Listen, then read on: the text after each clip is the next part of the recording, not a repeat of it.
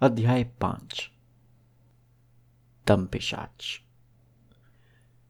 Tom ने अगली सुबह हैरी को पोपली मुस्कान और एक कप चाय के साथ जगाया। हैरी ने कपड़े पहने। अभी हैरी नाखुश हेडवे को पिंजरे में जाने के लिए मना ही रहा था कि रोन उसके कमरे में घुस आया वह अपने सूती स्वेटर में सिर घुसाकर उसे पहनने की कोशिश कर रहा था और चिड़चिड़ा दिख रहा था। उसने कहा, हम जितनी जल्दी ट्रेन में पहुँच जाए, उतना ही अच्छा है। कम से कम होगोश में तो मैं पर्सी से दूर रह सकता हूँ। अब मुझ पर यह इल्ज़ाम लगा रहा है कि मैंने उसकी गर्लफ्रेंड पेनीलोप क्लियर वाटर की फ़ोटो पर चाय फैला दिया है। चाय फैलने के कारण उसकी नाक बदसूरत हो गई इसलिए पेनीलोप ने अपना चेहरा फ्रेम के नीचे छिपा लिया है। मैं तुम्हें कुछ बताना चाहता हूँ। हैरी ने अपनी बात शुरू करते हुए कहा, लेकिन तभी फेड और जॉर्ज ने बात डाल दी, जो पर्सी को दोबारा गुस्सा दिलाने के लिए रोन को बधाई देना चाहते थे। वे लोग नाश्ता करने के लिए नीचे गए, जहाँ मिस्टर वीजली त्योरिया चढ़ाकर दैनिक जादूगर का पहला पेज पढ़ रहे थे और मिसेस वीजली हरमानी व जिनी को प्रेम के उस काढ़े के बारे में बता रही थी, जो उन्होंने किशोर अवस्था में बनाया था। वे तीनों बार बार ज़ोर ज़ोर से हंसती जा रही थी। तुम क्या कह रहे थे? बैठने के बाद रोन हैरी से पूछा, बाद में बताऊँगा। हैरी बुदबुदाया, क्योंकि उसी समय पर्सी अंदर आ गया था। स्टेशन के लिए निकलने की हड़बड़ी में हैरी को रोन या हरमानी से बातें करने का कोई मौका नहीं मिल पाया। वे सब अपने संदूक रिश्ती कढ़ाई की संकरी सीढ़ियों से नीचे लाकर दरवाजे के पास रखने में बहुत व्यस्त थे। हेडविग ऊपर से कल्लू हरमीज अपने अपने पिंजरों के ऊपर बैठे थे। संदूकों के ढेर के पास बैंड की बनी एक छोटी टोकरी रखी थी, जो ज़ोर ज़ोर से हिल रही थी। हरमानी उस टोकरी के पास जाकर मीठी आवाज़ में बोली, सब ठीक है क्रुकशंक्स मैं तुम्हें ट्रेन में बाहर निकाल दूँगी। नहीं, तुम ऐसा नहीं करोगी। लो ने तुरंत कहा पिछाड़ स्कैबर्स का क्या होगा?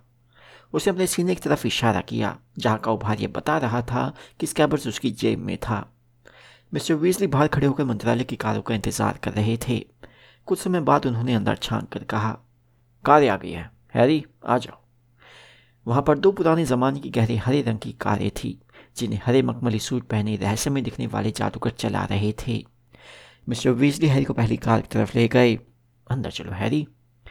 मिस्टर वीजली ने भीड़ भरी सड़क पर इधर उधर देखते हुए कहा, हैरी कार के पीछे वाली सीट पर बैठ गया।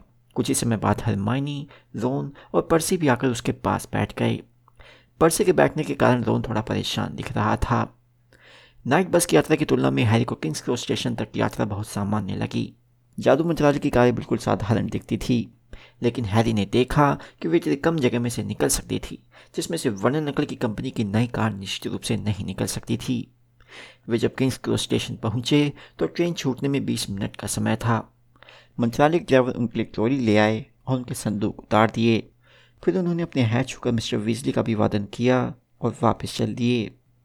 हैरी ने देखा कि वे ट्रैफ़िक लाइट्स के लिए रुकी हुई कारों के बीच से होते हुए सबसे आगे पहुँच गए। मिस्टर वीजली स्टेशन के अंदर जाते समय पूरे रास्ते हैरी से सटकर चलते रहे। उन्होंने चारों तरफ़ देखते हुए कहा, ठीक है, चूँकि हम लोग ज़्यादा इसलिए हम दो दो करके पैर पार करेंगे। सबसे पहले मैं हैरी जाते हैं। मिस्टर वीजली हैरी की को प्लेटफॉर्म नंबर नौ और प्लेटफॉर्म नंबर दस के बीच बने बैरिक की तरफ़ थका रहे थे। ऐसा लग रहा था जैसे उनकी रुचि इंटरसिटी 125 में है, जो उसी समय प्लेटफॉर्म नंबर नौ पर आई थी। हैरी को इशारा करते हुए वे बैरिक की तरफ़ झुक गए। हैरी ने भी उनकी नकल की। अगले ही पल वे ठोस धातु के बैर को पार करके प्लेटफॉर्म नंबर पौने दस पर पहुँच गए थे। वहाँ पर होगोश एक्सप्रेस तैयार खड़ी थी। उसका भाप का लाल इंजन प्लेटफॉर्म पर धुआँ उड़ा रहा था। प्लेटफॉर्म पर जादूगर और जादूगरनियों की भीड़ लगी थी, जो अपने बच्चों को ट्रेन में बैठाने आए थे। पर्सी और जिन्हें अचानक हैरी के पीछे से निकल कर आए, वे हाँफ रहे थे। ज़ाहिर था, उन्होंने दौड़कर बैरे पार किया था। आह, वेरी पेनीलोप, पर्सी ने अपने बाल संवारते हुए कहा। उसका चेहरा गुलाबी हो गया था। तत्काल जिनी की नज़रें हैरी से मिली और वे दोनों ही अपनी हँसी छिपाने के लिए पलटे। जब पर्सी लंबे घुंघराले बालों वाली एक लड़की की तरफ़ जाने लगा, उसने अपना सीना फुला रखा था ताकि वह लड़की वहाँ पर लगे चमकदार पैच को देख ले। हरमानी और वीजली परिवार के बाकी लोग भी जब उनके पास आ गए तो हैरी और मिस्टर वीजली ट्रेन के आखिरी सिरे की ओर जाने के लिए सबसे आगे आगे चलने लगे। बीच के सभी कंपार्टमेंट खचाखच भरे थे। उन्हें एक ऐसा डिब्बा दिख गया जो काफ़ी खाली दिख रहा था। उन्होंने उसमें अपने संदूक ला लादे तथा हेडवी का पिंजरा और क्रिक्शंग सी टोकरी रखी। उसके बाद वे मिस्टर मिसेस वीजली से विदा लेने के लिए बाहर आ गए। मिसेस वीजली ने पहले अपनी सभी बच्चों को चूमा, फिर हरमाइनी को और सबसे अंत में हैरी को। उन्होंने हैरी को गले भी लगाया, जिससे वह थोड़ा शर्मा गया, लेकिन सच तो यह था कि उसे बहुत अच्छा लगा था। फिर मिसेस वीजली ने हैरी से कहा, अपना ख्याल रखना, ठीक है हैरी? उनकी आँखों में अजीब चमक थी। इसके बाद वे अपने बड़े हैंडबैग को खोलते हुए बोली, मैंने तुम सबके लिए सैंडविच बना दिया है। ये रही रोन नहीं, इसमें कौन बीफ नहीं है? फैट फैट कहाँ है? ये रही बेटी। मिस्टर वीजली ने धीमे से कहा, हैरी, जरा यहाँ ना। उन्होंने अपना सिर हिलाकर एक खंबे की तरफ़ इशारा किया। हैरी उनके साथ उस खंबे के पीछे गया। बाकी सब लोग मिसेस वीजली के चारों तरफ़ खड़े थे। जाने से पहले मैं तुम्हें एक बात बताना चाहता हूँ। मिस्टर वीजली ने तनाव भरी आवाज़ में कहा, आगे कुछ कहने की ज़रूरत नहीं है, मिस्टर वीजली हैरी बोला, मैं पहले से जानता हूँ। तुम जानते हो तुम कैसे जानते हो? मैंने आ, मैंने कल रात को आपके मिसेस वीजली की बातें सुन ली थी। मैं सुनना नहीं चाहता था लेकिन मुझसे सुने बिना रहा नहीं गया। हैरी ने तत्काल यह भी जोड़ दिया। सॉरी। तुम्हें सारी बातें बताने के लिए मैंने यह तरीका नहीं चुना होता। मिस्टर वीजली ने चिंतित दिखते हुए कहा नहीं दरअसल ये सबसे अच्छा तरीका था। इस तरह से आपने फल से किया वादा भी नहीं तोड़ा और मैं सच्चाई भी जान गया। हैरी तुम्हें बहुत डर लग रहा होगा। नहीं, हैरी ने गंभीरता से कहा, मिस्टर वीजली के चेहरे से ऐसा लग रहा था जैसे उन्हें इस बात पर विश्वास नहीं हो रहा था। इसलिए उसने आगे कहा, यह सच है, मैं हीरो बनने की कोशिश नहीं कर रहा हूँ, लेकिन सीरियस ब्लैक वोल्डेमोट से ज़्यादा बुरा तो नहीं हो सकता, है ना? वोल्डेमोट का नाम सुनकर मिस्टर वीजली भय से चौंक गए, लेकिन उन्होंने इस बात को नज़रअंदाज कर दिया। हैरी, मैं जानता था कि तुम मज़बूत मिट्टी के बने और फ़र्स्ट तुम्हें खामा का कमज़ोर समझता है। मुझे जानकर खुशी हुई कि तुम्हें डर नहीं लग रहा है, लेकिन आर्थर बच्चों को ट्रेन पर चढ़ाते हुए मिसेस वीजली चिल्लाई अरे तुम क्या करो ट्रेन बस जाने वाली है. वह रहा मोली, मिस्टर वीजली ने कहा, लेकिन वे फिर से हैरी की तरफ़ मुड़े और ज़्यादा धीरे, परंतु जल्दी जल्दी बोले, सुनो, मैं चाहता हूँ कि तुम मुझसे वादा करो कि मैं अच्छे बच्चे की तरह महल में रहूँगा। हैरी ने उदासी से कहा, नहीं, यह नहीं। मिस्टर वीजली से जितने गंभीर लग रहे थे, उतने पहले कभी नहीं लगे थे। हैरी, कसम खाओ कि तुम ब्लैक की तलाश नहीं करोगे। हैरी घूरता रह गया। क्या? एक जोरदार सीटी बजी। गार्ड ट्रेन के डिब्बों के दरवाजे बंद कर रहे थे। मुझसे वादा करो, हैरी। मिस्टर वीजली अब और भी जल्दी जल्दी बोल रहे थे कि चाहे जो हो जाए। हैरी ने हैरानी से कहा, जो मुझे मारना चाहता है, मैं उसकी तलाश क्यों करूँगा? कसम खाओ कि तुम चाहे कुछ भी सुनो। आर्थर, जल्दी! मिसेस वीजली चिल्लाई। ट्रेन धुआँ छोड़ते हुए चलने लगी थी। हैरी अपने कंपार्टमेंट के दरवाजे की तरफ़ भागा। रो ने दरवाज़ा खोल दिया और एक तरफ़ हो गया ताकि हैरी अंदर आ सके। वे खिड़की से बाहर झांकते रहे और मिश्र तरह मिसेस बीजली की तरफ़ हाथ हिलाते रहे जब तक ट्रेन मोड़ पर नहीं मुड़ गई और वे नज़रों से ओझल नहीं हो गए। जब ट्रेन की रफ्तार तेज़ हो गई तो हैरी ने दोनों रहमानी से बुदबुदा कर कहा, मुझे तुम दोनों से अकेले में कुछ कहना है। कहीं और जाओ, जीनी। रोन बोला, यह तो बहुत बढ़िया व्यवहार है। जिनी ने चिड़कर कहा और पैर पटकती हुई चली गई। हैरी दोनों हैमानी गलियारे में आगे गए और किसी खाली कंपार्टमेंट की तलाश करने लगे। ट्रेन के आखिरी कंपार्टमेंट को छोड़कर बाकी सभी कंपार्टमेंट भरे थे, उसमें सिर्फ़ एक ही व्यक्ति था। खिड़की के पास एक आदमी बैठा था और वह सो रहा था। हैरी दोनों हैमानी एक पल के लिए कंपार्टमेंट के दरवाजे पर ही ठिठक गए। हॉगवर्ट्स एक्सप्रेस में आमतौर पर विद्यार्थी बैठते थे। इसमें उन्होंने भोजन की टोली धकेलने वाली जादूगरनी के सिवाय किसी वैसे को पहले कभी नहीं देखा था। अजय रबी ने जादूगरों का बहुत ही गंदा दुशाला पहन रखा था, जिस पर कई जगह पैबंद लगे थे। वह बीमार और थका हुआ दिख रहा था। हालाँकि वह युवा था, लेकिन उसके हल्के भूरे बालों में कुछ सफ़ेद बाल भी नज़र आ रहे थे। तुम्हें क्या लगता है कौन हो सकता है? रोन ने कहा, जब उन्होंने कंपार्टमेंट में बैठकर उसका दरवाज़ा बंद किया और वे जाकर खिड़की से सबसे दूर की सीटों पर बैठ गए। प्रोफेसर चिलुपिन, हरमानी ने तत्काल धीमी आवाज़ में कहा, तुम यह बात कैसे जानती हो? उनके सूट किस पर लिखा है। हलमानी ने जवाब दिया, उस व्यक्ति के ऊपर रखे सामान की तरफ़ इशारा किया। वहाँ एक छोटा सा पुराना सूटकेस रखा था, जो बहुत सी रस्सियों से बंधा था। उसके एक कोने पर उखड़ते हुए अक्षरों में प्रोफेसर आर जे ल्यूपिन नाम लिखा था। क्या पता वे क्या पढ़ाएँगे? रो ने प्रोफेसर ल्यूपिन के पीले चेहरे को देखते हुए त्योरी चढ़ाकर कहा, साफ़ ज़ाहिर है। हलमानी फुसफुसाई, हमारे यहाँ सिर्फ़ एक ही टीचर की जगह खाली है ना? गुप्त क्लास से रक्षा। हैरी दोनों हरमानी पहले गुप्त क्लास से रक्षा के दो टीचर से पढ़ चुके थे। दोनों ही सिर्फ़ एक साथ रुके थे। ऐसी अफवाह थी कि अपच शापित है। मुझे आशा कि उनमें काम करने की योग्यता होगी। रो ने संदेह भरे स्वर में कहा, उन्हें देखकर तो ऐसा लगता है कि अच्छा मुझे उनका काम तमाम कर देगा, है ना? खैर, वह हैरी की ओर मुड़ा। तुम हमें क्या बताने वाले थे? हैरी ने मिस्टर मिसेस वीजली की बहस के बारे में सब कुछ बता दिया। इसके अलावा उसने उन्हें मिस्टर वीजली की चेतावनी के बारे में भी बताया।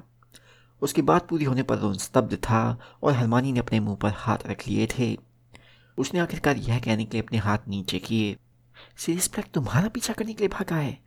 ओह, हैरी, तुम्हें सचमुच बहुत बहुत सावधान रहना होगा। किसी मुश्किल में मत फंसना, हैरी। मैं मुश्किल में नहीं फंसता हूँ, हैरी उत्तेजित होकर बोला। आमतौर पर मुश्किल मुझे फंसा देती है। अगर हैरी उस वैसे दरिंदे को ढूँढने जाए, जो उसे मार डालना चाहता है तो हैरी से बड़ा मुल्क कौन होगा? लोन ने कांपते हुए कहा, हैरी को जितनी आशा थी, उनकी प्रतिक्रिया उससे कहीं अधिक बुरी थी। ब्लैक से जितना वह डर रहा था, उससे ज़्यादा रोन और हरमानी डर रहे थे। कोई भी नहीं जानता कि वो पान से कैसे भागा है। रोन ने परेशान होते हुए कहा उसे पहले वहाँ से कोई नहीं भाग पाया था। देखने वाली बात यह कि ब्लैक की सुरक्षा का कड़ा इंतज़ाम किया गया था और उस पर बहुत सख्त पहरा रहता था। लेकिन वे उसे पकड़ लेंगे, है ना? हरमानी ने गंभीरता से कहा, मेरा मतलब है मगलू भी तो उसे ढूंढ रहे हैं। वह कैसी आवाज़ है? रो ने अचानक पूछा, कहीं एक हल्की सीटी जैसी आवाज़ सुनाई दे रही थी? उन्होंने कंपार्टमेंट में चारों तरफ़ देखा। फिर रोन ने कहा आवाज़ तुम्हारे संदूक में से आ रही हैरी? रोन उठकर हैरी के संदूक के पास पहुँचा। एक पल बाद उसने हैरी के दुशालों के बीच से मुखबिर यंत्र को बाहर निकाला। यंत्र रोन के हाथ में बहुत तेज़ी से घूम रहा था और तेज़ी से चमक रहा था। क्या मुखबिर यंत्र है? हनुमानी ने रुचि लेते हुए कहा और उसे ज़्यादा अच्छी तरह से देखने के लिए खड़ी हो गई। हाँ पर ध्यान रखना सस्ते वाला है, रोन बोला। जब मैं हैरी के पास भिजवाने के लिए सैरल के पैर में बाँध रहा था तो चक्कर घिन्नी बन गया था। क्या तुम इसमें कोई गलत काम कर रहे थे? हनुमानी ने समझदारी से पूछा। नहीं तो? हाँ शायद मुझे अल का इस्तेमाल नहीं करना चाहिए था। तुम तो जानते हो लंबी यात्रा करने की काबिल नहीं है, लेकिन मैं हैरी का तोहफा उस तक कैसे पहुँचा था? जब मुखबिर यंत्र ज़्यादा तेज़ी से सीटी बजाने लगा तो हैरी ने सलाह दी, इसे फिर से संदूक में रख दो, वरना इसकी आवाज़ सुनकर वे जाग जाएँगे। उसने प्रोफेसर ल्यूपिन की तरफ़ इशारा किया। रो ने मुखबिर को वर्णन अंकल के पुराने कंधे मौजू में ठूस दिया, जिसकी वजह से आवाज़ धीमी हो गई। फिर रो ने संदूक का ढक्कन बंद कर दिया। हम हॉक्समिट में इसकी जाँच करवा लेंगे। लो ने दोबारा बैठते हुए कहा फेडर जोश ने मुझे बताया कि वहाँ पर डाविशन बेंजेस में जादुई उपकरण मिलते हैं। हॉक्समिट के बारे में तुम कितना जानते हो? हनुमान ने उत्सुकता से पूछा, मैंने पढ़ाई के बेटिन में यह एक एकमात्र मकलूफीन गाँव है। हाँ सही है। लो ने सामान्य लहजे में कहा, लेकिन मैं इस वजह से वहाँ नहीं जाना चाहता हूँ। मैं तो हनी ट्यूब्स में जाना चाहता हूँ। वह क्या है? हनुमानी ने पूछा, मिठाई की दुकान। लोन ने कहा और उसके चेहरे पर सपनीला भाव तैर गया, जहाँ हर चीज़ मिलती है। चटपटे शैतान जिन्हें खाने के बाद मुँह से धुआँ निकलता है और बहुत मोटी चौकोबोल जिनमें स्ट्रॉबेरी और क्रीम के टुकड़े भरे रहते हैं और शक्कर की बहुत बढ़िया कलमें जिन्हें आप क्लास में बैठकर मुँह में रखकर चूस सकते हैं। कोई देखेगा तो उसे लगेगा जैसे आप लिखने के लिए कुछ सोच रहे हो। हॉक्समिट बहुत दिलचस्प जगह है ना? हमानी ने उत्सुकता से आके कहा, जादूगरी के ऐतिहासिक स्थल में लिखा है कि शायद सोलह सौ बारह के पिचास युद्धों का मुख्यालय थी और चीखती हवेली को ब्रिटेन की सबसे ज़्यादा शापित इमारत माना जाता है। और बड़ी श्वत पर पहुँचने चूसते समय आप ज़मीन से कुछ इंच ऊपर उठ जाते हैं। रोन बोला, यह स्पष्ट था कि वह अपने ख्यालों में खोया था, उसने हनुमानी का एक शब्द भी नहीं सुना था। हनुमानी ने घूमकर हैरी को देखा। स्कूल से बाहर जाकर हॉक्समिट में घूमना कितना अच्छा रहेगा, है ना? मुझे भी ऐसा ही लगता है, हैरी ने भारीपन से कहा। जब तुम घूम लो तो मुझे आकर बता देना। क्या मतलब है तुम्हारा? रोन ने पूछा। मैं नहीं जा सकता। असली दंपति ने मेरे अनुमति पत्र पर साइन नहीं किया और फज ने भी मना कर दिया। लोन दहशत में दिखने लगा। तुम्हें अनुमति नहीं मिली, लेकिन कोई बात नहीं मैं गोनिकल या कोई और तुम्हें अनुमति दे देगा। हैरी ने खोखली हँसी निकाली। तो फिर मैं गोनिकल कर दुआ की प्रमुख थी और बहुत सख्त थी। जब हम फ्रेड और जॉर्ज की मदद ले सकते हैं? उन्हें महल से बाहर निकलने का खुफिया रास्ता मालूम है। सोन, हरवानी ने तेज़ी से कहा, मुझे लगता है कि जब तक ब्लैक खुला घूम रहा है, तब तक हैरी को स्कूल से बाहर नहीं जाना चाहिए। हाँ मुझे लगता है जब मैं मैकोनिकल से अनुमति मांगूँगा तो वे भी यही कहेगी। हैरी ने कटुता से कहा लोन उत्साह भरी आवाज़ में हरमानी से बोला, लेकिन अगर हम उसके साथ रहेंगे तो ब्लैक की हिम्मत नहीं होगी। और रोन बकवास मत करो। हरमानी ने पलट कर कहा, ब्लैक भीड़ भरी सड़क पर कई लोगों की हत्या कर चुका है। क्या तुम्हें सचमुच ऐसा लगता है कि हमारे साथ होने के कारण वह हैरी पर हमला नहीं करेगा? यह बोलते समय वह कृष्ण सी टोकरी की रस्सी खोल रही थी। उसे बाहर मत निकालना, लोन ने कहा, लेकिन तब तक बहुत देर हो चुकी थी। कृष्ण की टोकरी से बाहर कूद गई। उसने अंगड़ाई ली, फिर जमहाई ली। उसके बाद रोन के घुटनों पर छलांग लगा दी। लोन की जेब कांपने लगी। लोन ने गुस्से से क्रुक्षंग से दूर हटा दिया। दूर रहो। हनुमानी गुस्से में बोली लोन ऐसा मत करो। लोन पलट कर जवाब देने वाला था कि तभी प्रोफेसर ल्यूपिन हिले। उन लोगों ने डरकर उनकी तरफ़ देखा, लेकिन प्रोफेसर ल्यूपिन ने सिर्फ़ अपना सिर घुमाकर दूसरी तरफ़ किया। उनका मुँह थोड़ा खुल गया और वे सोते रहे। हॉगवर्ट्स एक्सप्रेस लगातार उत्तर दिशा में चलती चली जा रही थी। बाहर अब जंगल था। आसमान में घने बादल होने के कारण अंधेरा घिरने लगा था। विद्यार्थी उनके कंपार्टमेंट के दरवाजे के पास से आ जा रहे थे। क्रुक्षण से खाली सीट पर बैठ गई बहरहाल, उसका चेहरा अब भी रोन की तरफ़ था। और उसकी पीली आँखें रोन की ऊपरी चेप पर टिकी थी। एक बजे मोटी जादूगरनी भोजन की चोली लेकर कंपार्टमेंट के दरवाजे पर आई। क्या तुम्हें लगता है कि हमें उन्हें जगा देना चाहिए? रोन ने प्रोफेसर लुपिन की तरफ़ अजीब तरह से देखते हुए पूछा, ऐसा लगता है कि उन्हें भोजन की ज़रूरत होगी?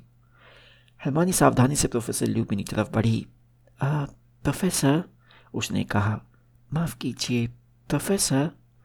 वे ज़रा भी नहीं हिले। चिंता मत करो बच्चों। जादूगरनी ने हैरी को बहुत से कढ़ाई केक देते हुए कहा, अगर जागने पर उन्हें भूख लगी तो मैं सबसे आगे वाले टिप्पे में बैठी हूँ। मुझे लगता है कि वे सो रहे हैं। लो ने धीमे से कहा, जब जादूगरनी ने कंपार्टमेंट का दरवाज़ा बंद किया फिर मतलब है, वे मर तो नहीं गए हैं? नहीं नहीं, उनकी सांस चल रही है। हलमानी ने फुसा कर कहा फिर उसने वह कढ़ाई केक ले लिया, जो हैरी उसकी तरफ़ बढ़ा रहा था। प्रोफेसर लुपिन का साथ भली आनंददायक ना हो, लेकिन कंपार्टमेंट में उनकी उपस्थिति फ़ायदेमंद ज़रूर थी। दोपहर ढलने के बाद जैसी बारिश होने लगी और बाहर की पहाड़ियाँ धुंधली दिखने लगी, उन्हें गलियारे में एक बार फिर कदमों की आवाज़ आई।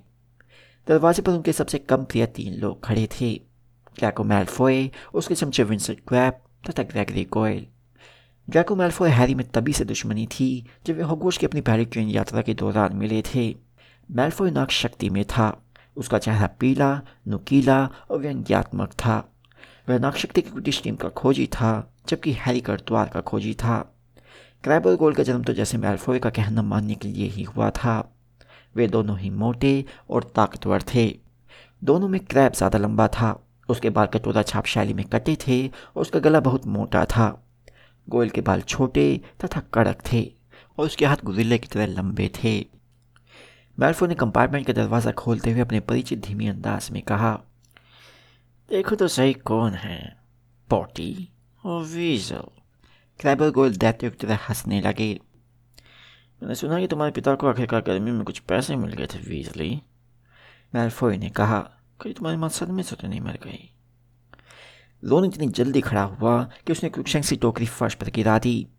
प्रोफेसर ल्यूपी ने खुदराटा लिया। वह कौन है?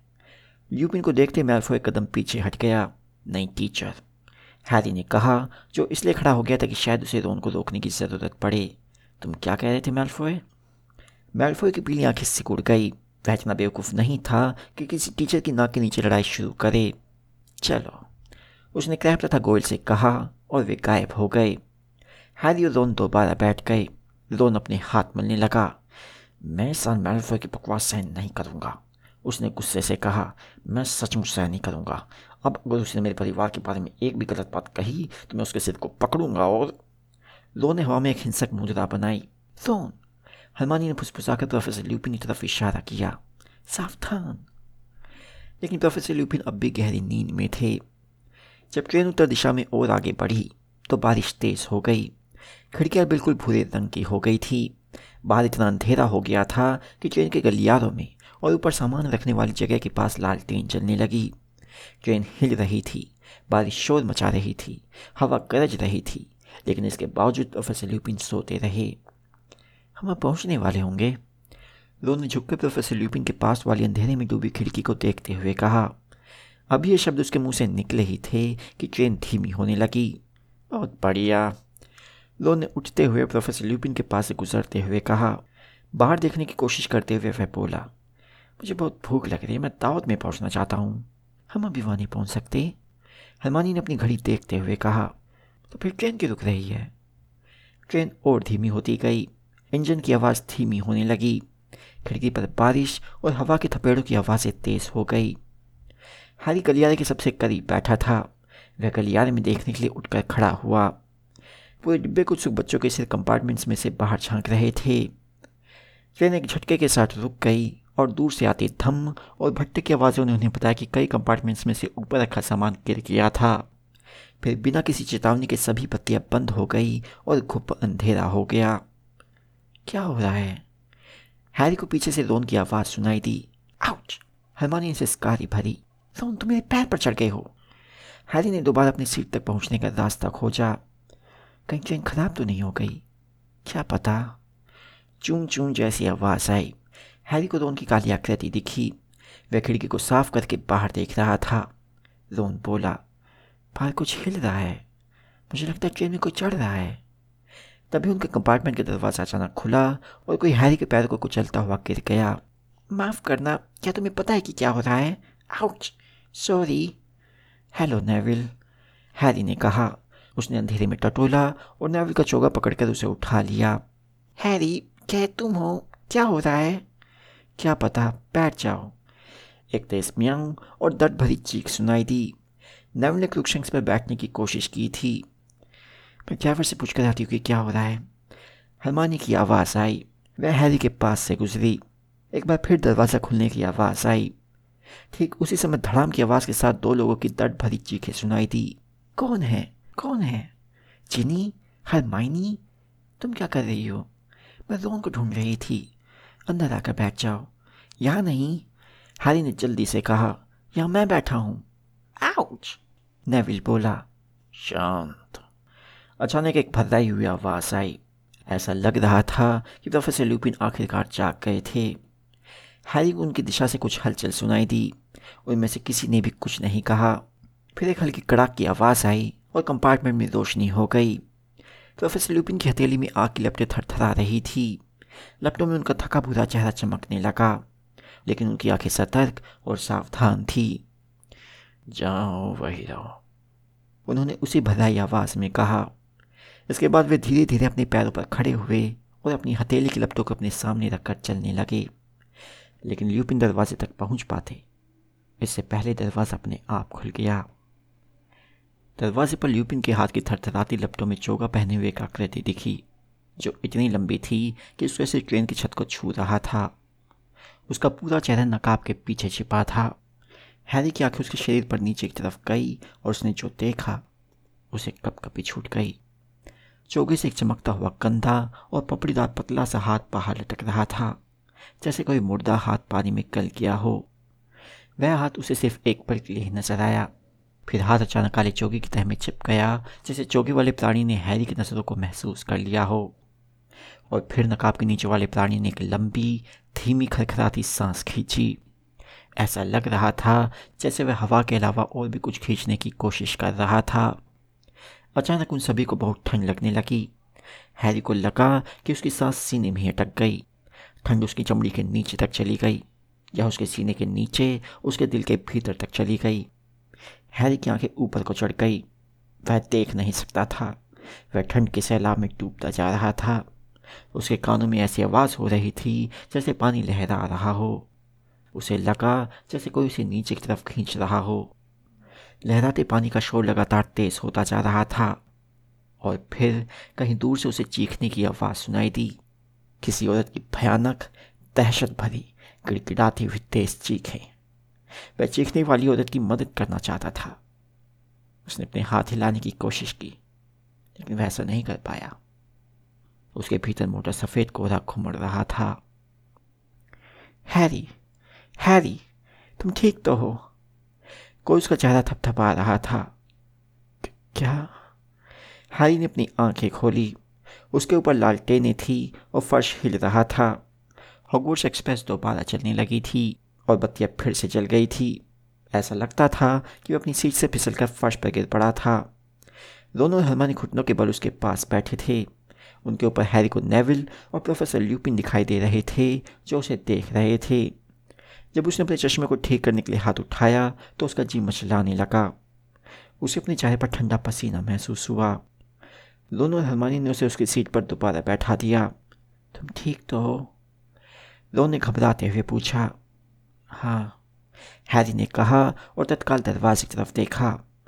नकाब वाला प्राणी गायब हो गया था। क्या हुआ था? वह वह चीज़ कहाँ है?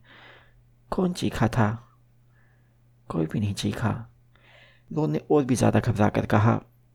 हैरी ने रोशनी भरे कंपार्टमेंट में चारों तरफ़ देखा। जिनी और नेवल उसे देख रहे थे तथा दोनों का ही चेहरा पीला पड़ चुका था, लेकिन मुझे चीखें सुनाई दी थी। एक जोरदार कड़ाक की आवाज़ सुनकर वे सब उछल पड़े। प्रोफेसर लुपिन चॉकलेट की एक बड़ी पट्टी को छोटे टुकड़ों में तोड़ रहे थे। उन्होंने हैरी को एक टुकड़ा थमाते हुए कहा, यह लो, इसे खा लो, इसे मदद मिलेगी। हैरी ने चॉकलेट तो ली, लेकिन खाई नहीं। वह क्या चीज़ थी? उसने ल्यूपिन से पूछा। दम पिशाच ल्यूपिन ने कहा, जब सब कुछ चॉकलेट बांट रहे थे, उसके बाद के दम पिशाचों में से एक। सब लोग उन्हें घोड़ने लगे। प्रोफेसर ल्यूपिन ने चॉकलेट के खाली पैकेट को मुट्ठी में दबाकर मरोड़ा और अपनी जेब में डाल लिया उन्होंने फिर कहा, इसे खा लो, इसे मदद मिलेगी। मुझे ड्राइवर से कुछ कहना है। माफ़ करना। वे हैरी के पास से गुजरते हुए गलियारे में ओझल हो गए। हैरी, तुम्हें यकीन है तुम ठीक हो? हरमानी ने हैरी को चिंता से देखते हुए पूछा, मैं समझ नहीं पा रहा हूँ। हुआ क्या था? हैरी ने अपने चाहे से एक बार फिर पसीना पहुँचते हुए कहा, देखो, वह चीज़ तम पिशाच वहाँ खड़ा था और चारों तरफ़ देख रहा था। मेरा मतलब है, मैंने सोचा कि उसने ऐसा किया क्योंकि मुझे उसका चेहरा नहीं दिख रहा था। और तुम तुम, मुझे लगा तुम्हें मिर्गी का दौरा पड़ गया है। रोन ने कहा, जो अभी डरा हुआ दिख रहा था। तुम मकड़ गए अपनी सीट से गिर गए और छटपटाने लगे। हरमानी बोली उसके बाद प्रोफेसर लुपिन तुम्हें लांग कर दम्पिशाज की तरफ़ बढ़े और उन्होंने अपनी छड़ी बाहर निकाल कर कहा, हमें से किसी ने भी अपने चौक में सीरियस ब्लैक को नहीं छिपा रखा है। यहाँ से चले जाओ। लेकिन दम्पिशाज नहीं गया। इसके बाद ल्यूपी ने कोई मंत्र बुदबुदाया और उनकी छड़ी से कोई सफ़ेद चीज़ निकल कर दम्पिशाज की तरफ़ बढ़ी। दम्पिशाज तत्काल पलटा और एक तरह से उड़ गया। वह बहुत भयानक था। नव ने सामान्य से तेज़ आवाज़ में कहा, जब वह अंदर आया था तो कितनी ठंड हो गई थी। मुझे बहुत अजीब लगा था। दोनों अपने कंधे उचकाते हुए परेशान आवाज़ में बोला, मुझे ऐसा लग रहा था जैसे मैं ज़िंदगी में कभी खुश नहीं हो पाऊँगा। जिन्हें कोने में दुबकी हुई थी, उसकी हालत भी हैरी जितनी ही पूरी लग रही थी, वह सुबकने लगी। हनुमानी ने उसके पास जाकर उस पर सांत्वना भरा हाथ रखा, लेकिन तुम में से कोई भी अपनी सीट पर से नहीं गिरा। हैरी ने अजीब अंदाज में पूछा, नहीं। रोन ने हैरी को फिर से चिंता से देखते हुए कहा जिन्हें पागलों की तरह काँप रही थी। हैरी को यह बात समझ में नहीं आई। उसे बहुत कमज़ोरी महसूस हो रही थी। वह काँप रहा था। ऐसा लगता था जैसे वह लंबे बुखार के बाद ठीक हो रहा हो। उसे शर्म भी आ रही थी। जब किसी और की हालत इतनी ख़राब नहीं हुई तो वह बेहोश क्यों हो गया था? प्रोफेसर लुपिन वापस लौट आए। अंदर घुसते समय वे ठहरे। उन्होंने चार तरफ़ देखा और थोड़ा मुस्कुराते हुए बोले, मैंने उस चॉकलेट में जहर नहीं मिलाया है। हैरी ने चॉकलेट का एक बड़ा टुकड़ा चबाया और उसे हैरानी हुई जब उसकी उंगली और पैरों में अचानक गर्मी की लहर तोड़ने लगी। हम दस मिनट में हॉकवर्ड्स पहुँच जाएँगे। प्रोफेसर ल्यूपिन बोले, तुम ठीक तो हैरी? हैरी ने यह नहीं पूछा कि प्रोफेसर ल्यूपिन उसका नाम कैसे जानते हैं। ठीक हूँ, वह शर्माते हुए बुदबुदाया। बाकी बची यात्रा में ज़्यादा बातें नहीं हुई। अंत में ट्रेन होक्समिट स्टेशन पर रुकी और सभी बाहर निकलने की जल्दी करने लगे। उल्लू बोलने लगे बिल्लियाँ म्याऊ करने लगी और नेवल का पालतू मेंढक उसके हैट के नीचे से ज़ोर ज़ोर से टर्राने लगा। छोटे से प्लेटफॉर्म पर बर्फीला मौसम था। बारिश बर्फ़ की तरह ठंडी थी। फ़र्स्ट ईयर के विद्यार्थी इस तरफ़ आए। एक परिचित आवाज़ सुनाई दी। हैरी दोनों हरमानी ने मुड़कर प्लेटफॉर्म के दूसरे सिरे पर हैग्रिड की विशाल आकृति देखी। वातंग के दिख रहे नए विद्यार्थियों को इशारे से बुला रहा था ताकि वे नाव में बैठकर झील के पार जाए जैसी की परंपरा थी। नाव से जाना हॉगवर्ट्स के फ़र्स्ट ईयर के विद्यार्थियों की परंपरागत यात्रा थी। तुम तीनों ठीक तो हो? हैग्रिड विद्यार्थियों की भीड़ के ऊपर से चिल्लाया। उन्होंने उसकी तरफ़ हाथ हिलाया, लेकिन उन्हें कुछ बोलने का मौका नहीं मिला, क्योंकि उनके चारों तरफ़ के लोगों की भीड़ उन्हें प्लेटफॉर्म से बाहर की तरफ़ धकेल रही थी। हैरी दोनों हरमन स्कूल के बाकी लोगों के पीछे पीछे कीचड़ भरे कच्चे रास्ते पर आ गए, जहाँ कम से कम सौ बगिया बचे हुए विद्यार्थियों का इंतज़ार कर रही थी। हैरी का ऐसा अनुमान था कि हर बग्गी को एक अदृश्य घोड़ा खींच रहा था, क्योंकि जब वे बग्गी के अंदर चढ़े और दरवाज़ा बंद किया तो बग्गी अपने आप चल दी। बग्गी के अंदर मिट्टी और घास की हल्की गंध थी। चॉकलेट खाने के बाद हैरी को अच्छा लगने लगा था, लेकिन उसे अब भी कमज़ोरी महसूस हो रही थी। दोनों हरमान उसकी तरफ़ कनखियों से देखते रहे। मानो उन्हें अब यह डर हो कि वह दोबारा गिर सकता है। गाड़ी लोहे के भव्य दरवाजों की तरफ़ बढ़ने लगी, जिनके पास पत्थर के स्तंभ थे। इन स्तंभों के ऊपर पंखों वाली स्वरों की आकृतियाँ थी। दरवाजे के पास पहुंचकर हैरी को नकाब पहने दो लंबे दम पिशाच दिखे, जो दरवाजे के दोनों तरफ़ पहरा दे रहे थे। उन्हें एक बार फिर ठंड लगने लगी और उसका जी मचलाने लगा। वह अपनी सीट पर पीछे टिक गया और अपनी आँखें तब तक बंद कर ली, जब तक कि उनकी बग्गी दरवाजे के पार नहीं पहुँच गई। महल तक की लंबी चढ़ाई चढ़ने के लिए बग्गी ने रफ्तार पकड़ ली। हरमानी छोटी खिड़की से बाहर झाँक रही थी और बहुत से कंगूरों तथा मीनारों को पास आते देख रही थी। आखिरकार गाड़ी रुक गई और हरमानी तथा रोन बाहर उतर गए। जैसे हरी ने नीचे कदम रखा, उसके कानों में एक धीमी और खुशी भरी आवाज़ पड़ी। तुम बेहोश हो गए थे, पॉटर। क्या लोग तुम सच कह रहा है? तुम सचमुच बेहोश हो गए थे। मेल्फो हरमानी को कोने से धकाकर हैरी के ठीक सामने रास्ता रोककर खड़ा हो गया, ताकि वह उसे महल में ले जाने वाली पत्थर की सीढ़ियों पर ना चढ़ने दे। उसका चेहरा खुशी से दमक रहा था, उसकी पीली आँखों में शैतानी चमक थी। हट जाओ मेल्फोय दोनों अपना जबड़ा भीजते हुए बोला, क्या तुम भी बेहोश हो गए थे वीजली मेल्फोय ने ज़ोर से कहा, क्या तुम विश्वास ने तुम्हें भी डरा दिया था वीजली क्या कोई समस्या है? एक धीमी आवाज़ आई। प्रोफेसर लुपिन अगली बग्गी से बाहर उतर रहे थे। मेल्फो ने प्रोफेसर लुपिन को हिकारत भरी नज़र से देखा। वह उनके दुशालों के पैबंद और उनके सूटकेस की खस्ता हालत को गौर से देख रहा था। उसकी आवाज़ में तानी की झलक थी, जब उसने कहा, अरे नहीं, प्रोफेसर। फिर वह क्रैबर गोल की तरफ़ देखकर हंसा और उनके आगे आगे महल की सीढ़ियाँ चढ़ गया। हलमानी ने उनको पीछे से धक्का दिया ताकि वह जल्दी चले। वे तीनों भी सीढ़ियों पर जाने वाली भीड़ में शामिल हो गए। बलूक के विशाल दरवाजे से होते हुए गुफा जैसे प्रवेश हॉल में पहुँचे। जहाँ मशालें चल रही थी और ऊपर की मंजिलों तक जाने वाली संगमरमर की सुंदर सीढ़ियाँ थी। बड़े हॉल का दरवाज़ा दाएँ तरफ़ था। हैरी भीड़ के साथ इसकी तरफ़ बढ़ा, लेकिन अभी उसने जादुई छत को देखा ही था, जो आज रात को काली और बादल भरी थी, कि तभी एक आवाज़ आई। पॉटर, क्वेंचर, मैं तुम दोनों से कुछ कहना चाहती हूँ। हैरी और हरमानी हैरानी से घूमे। रूपांतरण की टीचर और गुरुद्वार की प्रमुख प्रोफेसर मैकोनगल भीड़ के सिरों के ऊपर से उन्हें बुला रही थी। वे एक सख्त दिखने वाली जादूकरनी थी, जो अपने बालों को कसकर जोड़े में बांधती थी। उनकी पहनी आँखों पर चौकोर चश्मा लगा था। हैरी आशंकित होकर उनके पास पहुँचा। प्रोफेसर मैगोनिकल में उसे यह महसूस कराने की कला थी, जैसे उसने कोई गलत काम कर दिया है। इतना चिंतित दिखने की कोई ज़रूरत नहीं है। मैं सिर्फ़ ऑफ़िस में तुमसे कुछ बातचीत करना चाहती हूँ। उन्होंने दोनों से कहा, विजली, अब तुम आगे जाओ। जब प्रोफेसर मैगोनिकल हैरी और हरमानी को भीड़ से दूर ले गई तो दोनों उन्हें घूरता रहा। वे दोनों प्रोफेसर मैकोनिकल के साथ प्रवेश होल के पार गए। संगमरमर की सीढ़ियों पर चढ़े और गलियारे में चलने लगे। फिर वे उनके ऑफ़िस में पहुँच गए।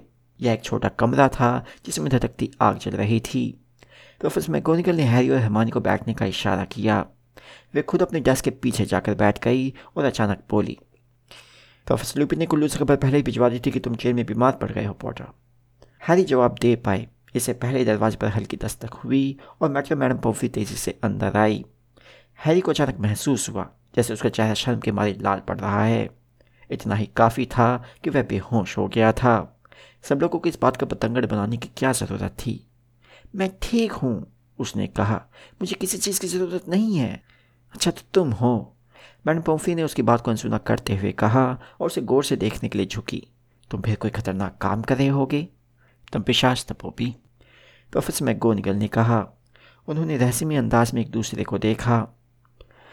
तुम पिशाच को स्कूल के आसपास रखना। मैडम पोम्फी असंतुष्ट स्वर में बुदबुदाई, हैरी के बालों को पीछे धकाया और उसका माथा छू कर देखा। बेहोश होने वाला आखिरी बच्चा नहीं होगा। हाँ चिपचिपा है। तम पिशाच बहुत भयानक होते हैं। उन लोगों पर तो उनको और भी ज़्यादा बुरा असर होता है जो पहले से ही नाजुक, मैं नाजुक नहीं हूँ, हैरी ने तत्काल कहा। शायद तुम नहीं हो। मैडम पॉम्फी ने उधेड़ बुन में कहा वे अब उसकी नब्स देख रही थी, उसे किस चीज़ की ज़रूरत है?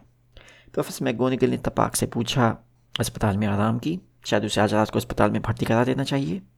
मैं ठीक हूँ, हैरी ने उछलते हुए कहा। उसे सोच कर ही बहुत यातना हो रही थी कि अगर वह अस्पताल में भर्ती हो गया तो क्या को मेल्फोय क्या कहेगा? कम से कम उसे कुछ चॉकलेट तो खाना ही चाहिए। मैडम पुम्फली ने कहा जो हैरी की आँखों में झांकने की कोशिश कर रही थी मैंने पहले ही खा ली है। हैरी बोला, प्रोफेसर ल्यूपी ने मुझे चॉकलेट दी थी। उन्होंने हम सबको चॉकलेट दी थी। अच्छा। मैडम पोम्फी ने प्रशंसा के भाव से कहा तो आखिरकार हमें गुप्त क्लास से रक्षा का एक ऐसा टीचर मिल गया जो अपना काम अच्छी तरह से करना जानता है? प्रोफेसर मैगोनिकल ने सख्ती से पूछा, तुम यकीन है कि तुम बिल्कुल ठीक हो, पॉटर? हाँ हैरी ने कहा, बहुत अच्छा। अब बाहर जाकर थोड़ी देर इंतज़ार करो। मुझे मिस ग्रेंजर से उसके टाइम टेबल के बारे में बातचीत करनी है। फिर हम सब साथ साथ दावत में नीचे चलेंगे। हैरी मैडम पम्फी के साथ गलियारे में गया, जो बड़बड़ाती हुई अस्पताल की तरफ़ चलती। उसे सिर्फ़ कुछ ही मिनट इंतज़ार करना पड़ा। फिर हरमानी बहुत खुश होकर बाहर निकली और उसके पीछे प्रोफेसर मैगोनिगल भी थी। वे तीनों संगमरमर की सीढ़ी से नीचे उतरकर बड़े हॉल में पहुँच गए। नुकीली काली टोपियों का समुद्र था। चारों लंबी हाउस टेबलों के पास विद्यार्थी लाइन बनाकर खड़े हुए थे। उनके चेहरे हज़ारों मोमबत्तियों की रोशनी में चमक रहे थे, जो टेबलों के ऊपर हवा में तैर रही थी। सफ़ेद बालों वाले नाटे प्रोफेसर फिटवी के पुरानी टोपी और तीन पैरों वाले स्टूल को हॉल से बाहर ले जा रहे थे। ओह, हरमानी ने धीमे से कहा, हम चिन्ह की रस्म नहीं देख पाए। हगोश में आने वाले नए विद्यार्थियों को बोलती टोपी पहननी पड़ती थी, जो यह तय करती थी कि उन्हें किस हाउस में भेजा जाना चाहिए। गढ़द्वार चील खात मेहनत कश या नाक शक्ति। प्रोफेसर मैगोनगल स्टाफ टेबल पर अपनी खाली सीट की तरफ़ चली गई। हैरी और हरमानी दूसरी दिशा में गढ़द्वार की टेबल की तरफ़ चुपचाप चल दिए। जब वे हॉल के पीछे से उस तरफ़ जा रहे थे तो विद्यार्थियों ने उन्हें देखा और कुछ ने तो हैरी की तरफ़ इशारा भी किया। वह सोचने लगा कि उसके दम पिशाच के सामने बेहोश होने की बात इतनी तेज़ी से फैल गई है। हैरी और हरमानी रोन के आजू बाजू बैठ गए, जिसने उनके लिए जगह रोक रखी थी। किस लिए बुलाया था? उसने हैरी से बुदबुदा कर पूछा। हैरी ने फुसफुसा कर बताने की कोशिश की, लेकिन तभी हेडमास्टर बोलने के लिए खड़े हो गए। इसलिए वह रुक गया। हालाँकि प्रोफेसर डम्बलडोर बहुत बूढ़े थे, लेकिन उन्हें देखकर हमेशा सीम शक्ति का आभास होता था। उनके कई फुट लंबे चांदी जैसे बाल और दाढ़ी थी। वे आधे चाँद के आकार का चश्मा लगाते थे और उनकी नाक बहुत मुड़ी हुई थी। उन्हें लोग इस युग का सबसे महान जादूगर मानते थे, लेकिन हैरी इस वजह से उनकी इज़्ज़त नहीं करता था। उसे एल्बस डम्बलडोर पर विश्वास था। और जैसे हैरी ने डम्बलडोर को विद्यार्थियों की तरफ़ खुशी से मुस्कुराते देखा तो दम्पिशा से मुठभेड़ के बाद उसे पहली बार शांति महसूस हुई। स्वागत है डम्बलडोर ने कहा, और मोमबत्तियों की रोशनी में उनकी दाढ़ी चमक रही थी। हॉगवर्ट्स में आप सभी का स्वागत है। मुझे आपसे कुछ बातें कहनी है, और चूँकि उनमें से एक बहुत गंभीर है, इसलिए मैं सोचता हूँ कि इसे सबसे पहले बता दूँ इससे पहले कि आप दावत खाने के बाद सुस्त हो जाए। डम्बलडोर ने अपना गला साफ़ किया और आगे कहा, जैसा आप हॉगवर्ट्स की तलाश के बाद से जानते होंगे अस्कबान के दमपिशा जिस समय हमारे स्कूल की पहरेदारी कर रहे हैं। उन्हें जादू मंत्रालय ने तैनात किया है। वे ठहरे और हैरी को मिस्टर वीजली की बात याद आई कि डम्बलडोर इस बात से खुश नहीं है कि दमपिशा स्कूल की पहरेदारी करे। दमपिशा स्कूल के प्रवेश द्वार पर तैनात है। डम्बलडोर ने आगे कहा, और जब तक वे यहाँ हैं तब तक कोई भी बिना इजाज़त के स्कूल ना छोड़े। दम पिशाच को चालाकी से या छिप कर या त्रिशा चोगा पहनकर मूर्ख नहीं बनाया जा सकता।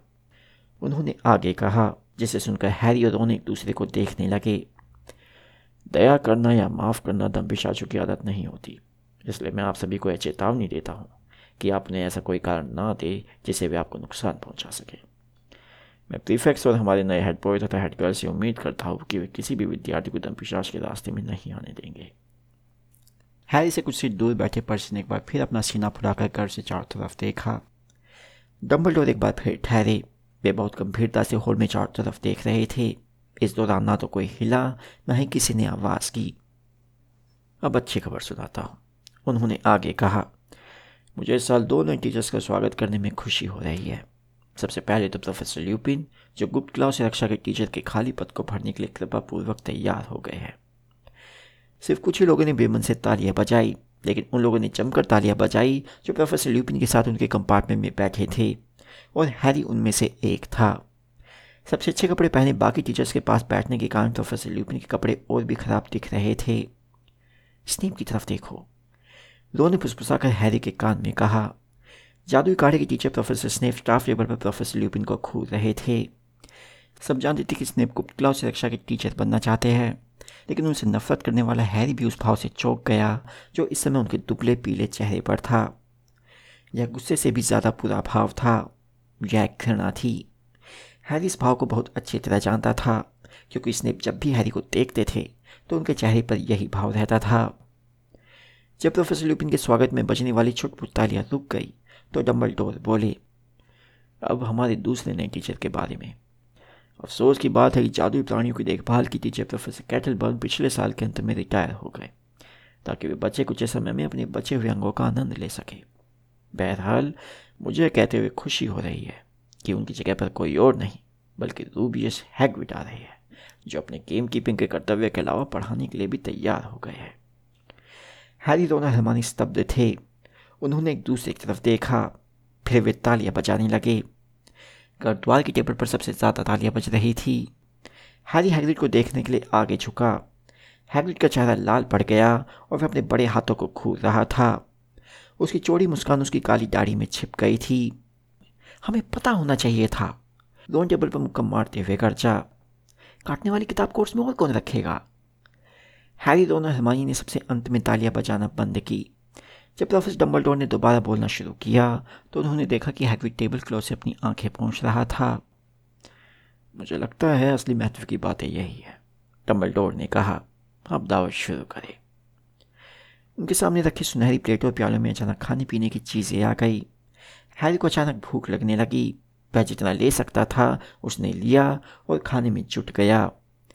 दावत के सभी व्यंजन बहुत जायकेदार थे।